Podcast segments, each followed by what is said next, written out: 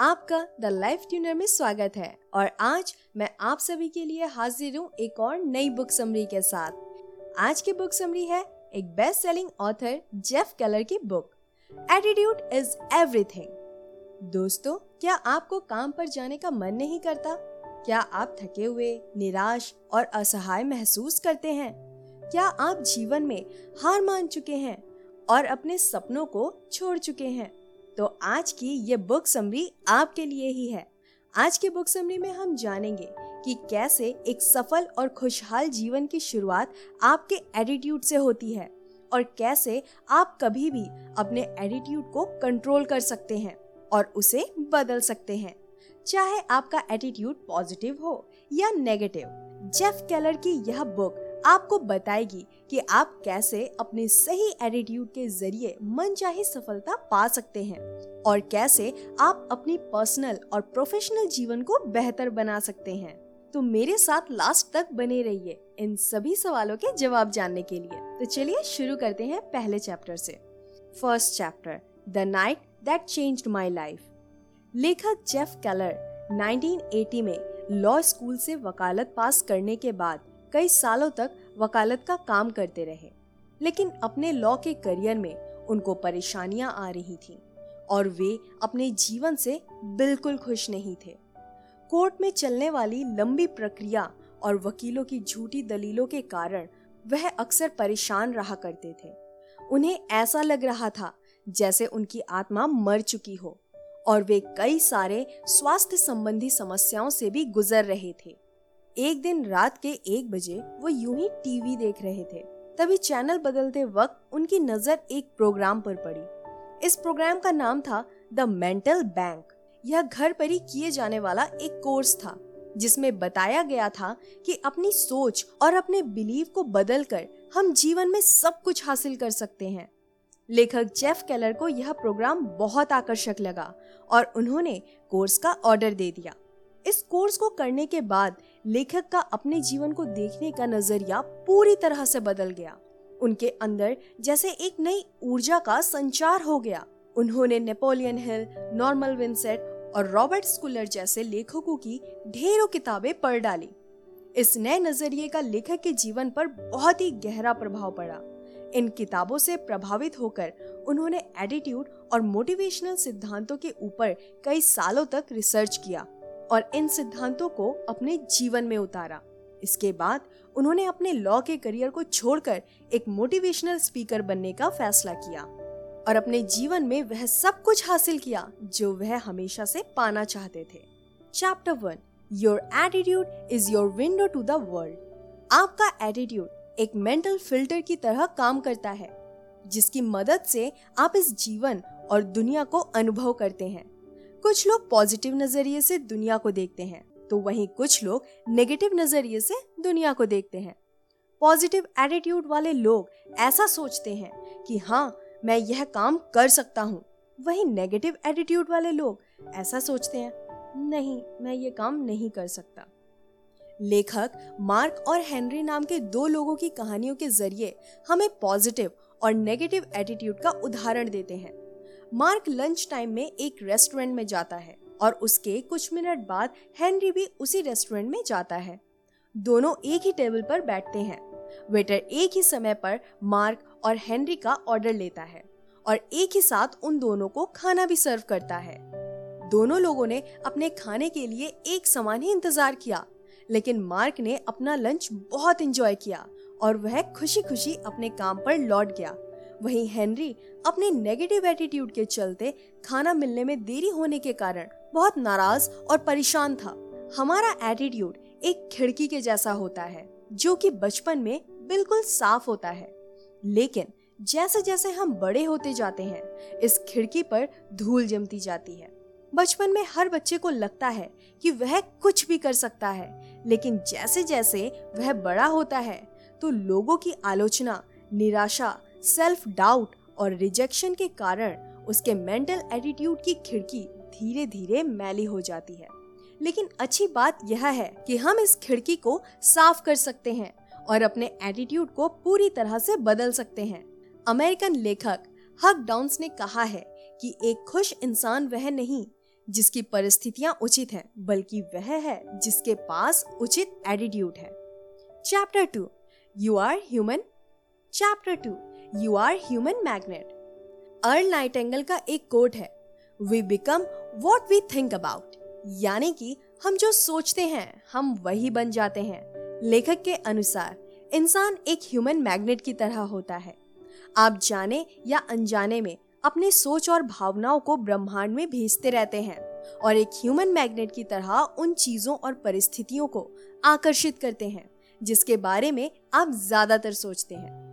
यदि आप नेगेटिव सोच और भावनाएँ रखते हैं तो आप नेगेटिव परिस्थितियों को ही आकर्षित करेंगे। आपके विचार के अनुसार आपका मन लोगों और परिस्थितियों को आकर्षित करता है।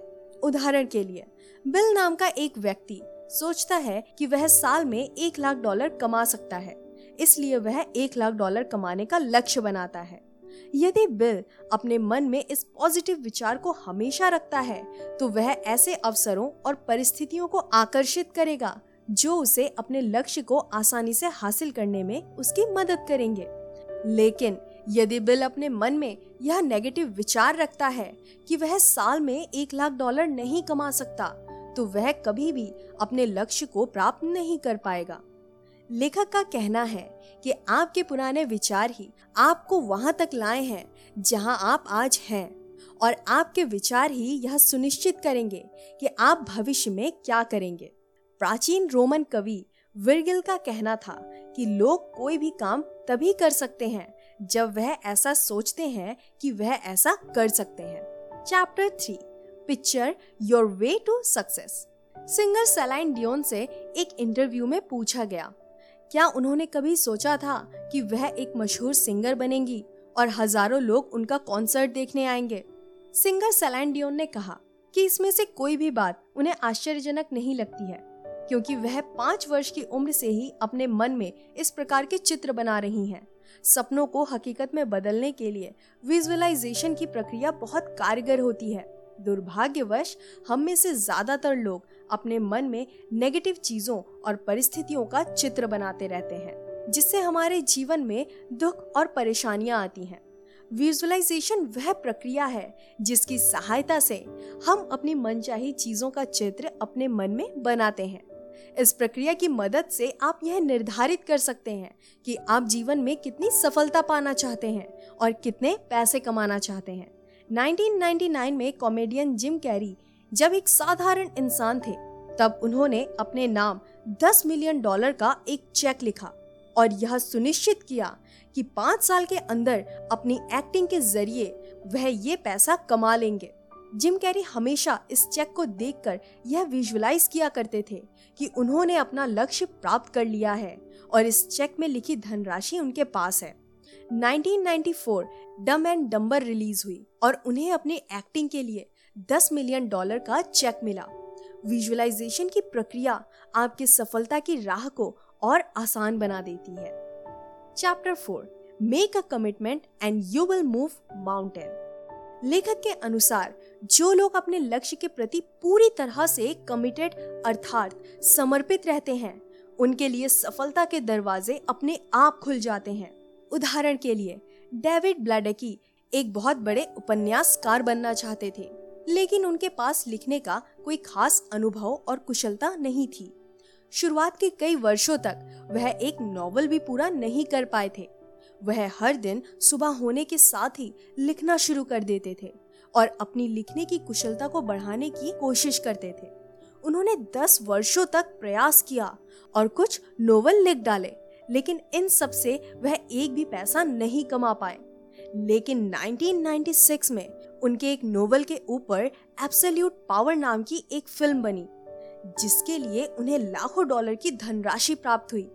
लेखक जेफ केलर कहते हैं कि हमें अपने लक्ष्य को नहीं भूलना चाहिए और उसके प्रति पूरी तरह से समर्पित रहना चाहिए। Chapter five turn your problem into opportunities जब भी हम किसी समस्या से गुजर रहे होते हैं या हमारे ऊपर कोई विपदा आती है तो हमारे मन में बस इसी तरह के सवाल चलते हैं। जैसे कि मेरे साथ ही ये क्यों हुआ? अब मैं क्या करूँगी? मेरी सभी योजनाएँ बर्बाद हो गईं। लेखक कहते हैं कि इस तरह के विचार आना स्वाभाविक है, लेकिन हर समस्या में हमारे पास दो विकल्प होते हैं। या तो हम समस्या में पूरी तरह डूबकर अपना जीवन बर्बाद कर ले या फिर उस समस्या से सीख लेकर जीवन में आगे बढ़ें।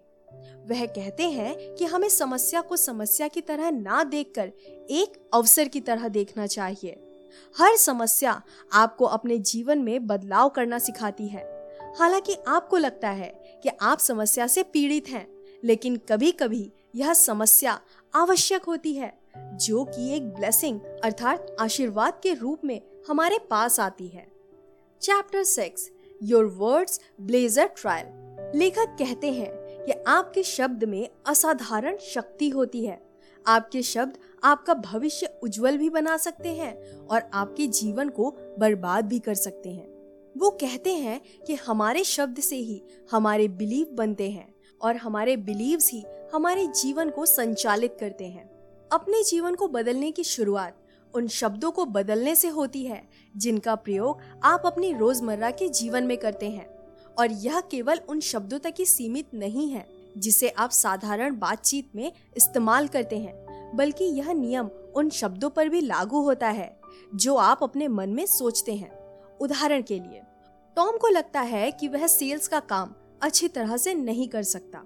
टॉम पूरे दिन सैकड़ों या लगभग हज़ारों बार अपने मन में यह सोचता रहता है और धीरे धीरे उसका यह विश्वास बन जाता है कि वह सेल्स का काम अच्छे तरीके से नहीं कर सकता। अपनी सोच के कारण टॉम अपने सेल्स करियर में असफल हो जाता है और इसलिए टॉम कभी भी पर्याप्त धन नहीं कमा पाता। लेखक कहते हैं कि आपकी सोच से ही आपके शब्द बनते हैं और आपके शब्द आपका विश्वास बन जाते हैं, जो यह निर्धारित करता है कि आप जीवन में सफल होंगे या असफल। Chapter seven how are you Jeff Keller कहते हैं कि यदि कोई आपसे पूछे कि आप कैसे हैं तो इसके दो तरह से जवाब हो सकते हैं। पहला पॉजिटिव दूसरा नेगेटिव आप इस सवाल का जवाब बस कुछ ही शब्दों में देते हैं, लेकिन उन शब्दों से आपके एटीट्यूड का पता चलता है। अगर आप यह कहते हैं कि आप अच्छे नहीं हैं या अच्छा महसूस नहीं कर रहे हैं तो आपके अंदर और ज़्यादा नेगेटिव ऊर्जा बढ़ जाती है। और आपके आसपास के लोग भी निराश हो जाते हैं। वहीं, अगर आप अच्छा ना होते हुए भी पूरी ऊर्जा के साथ जवाब देते हैं कि आप बहुत अच्छे हैं और आजकल तो बहुत अच्छा महसूस कर रहे हैं तो आपके अंदर एक अद्भुत ऊर्जा आ जाती है और आपका आत्मविश्वास बढ़ जाता है। इसलिए जब भी आपसे कोई पूछे कि आप कैसे हैं तो हमेशा कहें कि आप बहुत अच्छे हैं और बहुत अच्छा महसूस कर रहे हैं। शुरुआत में यह थोड़ा अटपटा सा लग सकता है, लेकिन यदि आप अपने जवाब पर अडिग रहें तो आप जल्द ही यह पाएँगे कि आप अच्छा महसूस कर रहे हैं और लोग आपके आसपास रहना चाहेंगे। चैप्टर एट स्टॉप कंप्लेनिंग लेखक जेफ केलर कहते हैं कि कोई भी आपके दुख और दर्द नहीं सुनना चाहता। उनके अनुसार शिकायतें करना एक जहर की तरह होता है। जो आपकी खुशियों को बर्बाद कर देता है। इसलिए कोई भी इस जहर का शिकार नहीं बनना चाहता। उदाहरण के लिए, मान लीजिए, अगर आपका कोई दोस्त अपनी सारी नेगेटिविटी लाकर आप पर उड़ेल देता है तो आपको कैसा लगेगा? ज़ाहिर सी बात है कि आपको बिल्कुल भी अच्छा नहीं लगेगा। और शायद आप उस दोस्त से दोबारा ना मिलना चाहते हो, क्योंकि नेगेटिविटी या बुरी खबरें किसी को भी पसंद नहीं आती।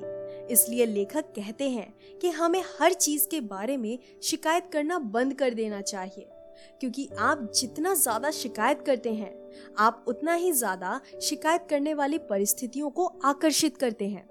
विलियम पेन के अनुसार, खुशी का रहस्य इसमें है कि आप अपनी शिकायतें ना गिनकर अपने आशीर्वाद को गिने। Chapter nine, associate with positive people. Bible की एक लाइन है a mirror reflects a man's face but what he is really like is shown by the kind of friend he choose यानी कि एक आईना सिर्फ़ इंसान का चेहरा दिखाता है। लेकिन उसकी असलियत जानने के लिए हमें यह देखना चाहिए कि उसके दोस्त किस प्रकार के हैं। लेखक का कहना है कि सिर्फ़ पॉजिटिव सोचने या पॉजिटिव बोलने भर से आप सफल नहीं हो सकते। आप कैसे लोगों के साथ अपना ज़्यादातर समय बिताते हैं, यह बात भी बहुत महत्वपूर्ण है। उदाहरण के लिए, माइक नाम का एक लड़का हाई स्कूल में पढ़ता है और वह अपना ज़्यादातर समय अपने पड़ोस के लड़कों के साथ बिताता है। उन लड़कों का ना तो कोई लक्ष्य है और ना ही कोई सपने, और वे हमेशा नेगेटिव बातें ही करते हैं। माइक जब भी उन्हें किसी नए आइडिया के बारे में बताता है तो वह सारे मिलकर माइक का मज़ाक उड़ाते हैं। और उसका मनोबल तोड़ देते हैं। लेकिन जब माइक अपनी आगे की पढ़ाई के लिए कॉलेज में भर्ती हुआ तो वहाँ उसे नए दोस्त मिले, जो जीवन के प्रति पॉजिटिव थे और जीवन में कुछ बनना चाहते थे और हासिल करना चाहते थे। माइक ने अपने पुराने दोस्तों को छोड़कर नए दोस्तों के साथ रहने का फैसला किया। माइक को तुरंत ही इसके अद्भुत परिणाम मिले। उनके साथ रहकर माइक को अच्छा महसूस होने लगा। और उसने अपने भविष्य के लक्ष्य निर्धारित कर लिए। कॉलेज खत्म करते ही माइक ने अपना बिज़नेस शुरू किया और कुछ ही सालों में एक सफल इंसान बन गया। लेखक कहते हैं कि आप जिन लोगों के साथ अपना समय बिताते हैं, वह आपका भविष्य निर्धारित करते हैं। Chapter ten comfort your fears and grow Emerson का कहना था कि वह काम करें जिस काम से आपको डर लगता है और आपके डर की मौत और आपके डर की मौत निश्चित है। लेखक कहते हैं कि सफलता प्राप्त करने के लिए आपको अपने कंफर्ट जोन से बाहर आना होगा और इसका सबसे अच्छा तरीका यह है कि वह काम किया जाए जिसे करने में आपको डर लगता है। अगर आप कोई काम करना चाहते हैं, लेकिन असफल होने से डरते हैं तो आपको वह काम ज़रूर करना चाहिए, क्योंकि इसके अलावा आपके पास कोई दूसरा विकल्प नहीं है। अब यहाँ डर का मतलब यह नहीं है कि लेखक आपको कोई फ़िज़िकल रिस्क लेने के बारे में बता रहे हैं। जैसे कि तेज गाड़ी चलाना या बंजी जंपिंग करना। इस डर का मतलब उन चुनौतियों से है, जो आपके पर्सनल तथा प्रोफेशनल जीवन में रुकावटें पैदा करती हैं। वह चीज़ें जो आपको डराते हैं और आपको आगे बढ़ने से रोकते हैं। लेकिन अपने अंदर आप यह जानते हैं कि जीवन में सफल होने के लिए इन चीज़ों को करना ज़रूरी है। Chapter 11 get out there and fail Henry Ford का एक फ़ेमस कोट है failure is simply the opportunity to begin again this time more intelligently यानी कि हर असफलता दोबारा से और अधिक समझदारी के साथ शुरुआत करने का अवसर है। लेखक का कहना है कि दुनिया में शायद ही ऐसा कोई व्यक्ति होगा जिसने बिना किसी असफलताओं के सफलता प्राप्त की हो। वो कहते हैं कि जब तक आप अपनी मनचाही मंजिल तक नहीं पहुँच जाते, तब तक आपको असफलता के बावजूद कोशिश करते रहना चाहिए। लेखक यहाँ हमें अमेरिकन टीवी होस्ट सैली जैसी रैफल की रियल लाइफ स्टोरी बताते हैं। सैली हमेशा से अपना एक टीवी होस्ट करना चाहती थी, लेकिन उनकी राह आसान नहीं थी। उन्होंने सैकड़ों जगह नौकरी के लिए इंटरव्यू दिए और कई बार उन्हें नौकरी से निकाल दिया गया। उनके पास अपना मकान नहीं था और ना ही इतने पैसे थे कि वह अपना किराए का मकान ले सके। इसलिए वह अपनी गाड़ी में ही सोया करती थी। पैसे ना होने के कारण वह कभी कभी भोजन भी नहीं कर पाती थी। लेकिन इतनी कठिनाइयों के बाद भी उन्होंने अपने बचपन के सपने को नहीं छोड़ा और तब तक असफल होती रही, जब तक उन्होंने अपने सपने को पूरा नहीं किया और अंत में वह अमेरिका की एक प्रसिद्ध टीवी होस्ट बन गई। Chapter twelve networking that gets result लेखक जेफ केलर का कहना है कि यदि आप बड़ी सफलता चाहते हैं तो आप कभी भी यह काम अकेले नहीं कर सकते। इसके लिए आपको अपने आसपास दूसरे पॉजिटिव तथा सफल लोगों के नेटवर्क की ज़रूरत पड़ेगी। आपको एक ऐसी टीम बनानी होगी जो आपकी सफलता को कई गुना तक बढ़ा दे। और यह तभी संभव है जब दूसरे लोग आपसे जुड़ना चाहते हो। दूसरों से अच्छे संबंध बनाने का तथा उनके साथ जुड़ने का सबसे आसान तरीका यह है कि आप लोगों की बातें ध्यान से सुने और उनकी समस्या का समाधान करें। छोटे छोटे उपलब्धियों पर भी लोगों की तारीफें करें और अपने साथ साथ सामने वाले के फ़ायदे के बारे में भी सोचें। तो दोस्तों, ये थी एटीट्यूड इज़ एवरीथिंग की बुक समरी नाउ चलिए जल्दी से इंपॉर्टेंट पॉइंट्स को एक बार फिर से रिवाइज कर लेते हैं। फ़र्स्ट इंसान एक ह्यूमन मैग्नेट की तरह होता है। इसलिए आप जो सोचते हैं, आप वह बन जाते हैं। सेकंड जो लोग अपने लक्ष्य के प्रति पूरी तरह से कमिटेड अर्थात समर्पित रहते हैं, उनके लिए सफलता के दरवाजे अपने आप खुल जाते हैं। थर्ड हमें समस्या को समस्या की तरह ना देखकर, एक अवसर की तरह देखना चाहिए। हर समस्या आपको अपने जीवन में बदलाव करना सिखाती है। फोर्थ आपके शब्द में असाधारण शक्ति होती है। आपके शब्द आपका भविष्य उज्जवल भी बना सकते हैं और आपके जीवन को बर्बाद भी कर सकते हैं। फिफ्थ, सफलता प्राप्त करने के लिए आपको अपने कंफर्ट जोन से बाहर आना होगा। और इसका सबसे अच्छा तरीका यह है कि वह काम किया जाए जिसे करने में आपको डर लगता है। एंड सिक्स यदि आप बड़ी सफलता चाहते हैं तो आप कभी भी यह काम अकेले नहीं कर सकते। इसके लिए आपको अपने आसपास दूसरे पॉजिटिव तथा सफल लोगों के नेटवर्क की ज़रूरत पड़ेगी। तो दोस्तों, मुझे उम्मीद है कि आपको ये बुक समरी अच्छी लगी होगी। प्लीज़ अपना वैल्यूबल कमेंट देना ना भूलें। और हाँ अगर आपको ये बुक समरी अच्छी लगी है तो अपने दोस्तों के साथ भी ज़रूर शेयर करें। मैं मिलती हूँ आपसे नेक्स्ट शो में। तब तक के लिए बाय बाय